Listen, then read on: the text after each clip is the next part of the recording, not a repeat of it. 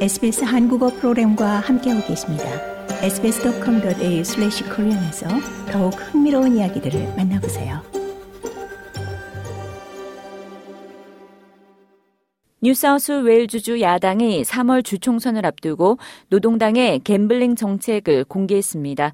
크리스 민스 노동당 당수는 주 저녁에 슬롯 머신의 수를 대폭 줄이고 이 슬롯 머신이 있는 클럽들의 정치 후원금 제공을 금지하겠다고 발표했습니다.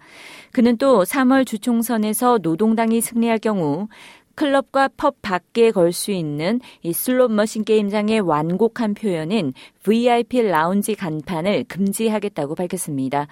노동당의 gambling 정책에는 현금 없는 게임 카드, 즉 cashless gaming card를 시범 도입하는 내용도 담겼습니다. 현금 없는 도박 시범 운영은 7월 1일부터 이 뉴사우스 웨일즈주 도심과 지방에 500대의 슬롯 머신을 대상으로 12개월 동안 시행될 예정입니다. 이 시범 운영은 법 집행기구 대표단과 도박 및 보건 전문가들로 구성된 독립기구가 감독하며 여기에 드는 재정은 시드니 카지노인 더 스타에 부과된 1억 달러의 과징금으로 조달됩니다.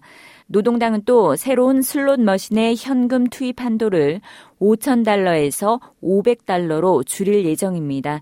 집권 자유당 연립도 주의 gambling 산업계에 대한 대규모 개혁을 발표할 예정입니다. 도미닉 페로테이 주 총리는 이미 현금을 투입하지 않는 슬롯 머신의 상용화를 추진할 뜻을 밝힌 바 있습니다. 좋아요, 공유, 댓글, SBS 한국어 프로그램의 페이스북을 팔로우해 주세요.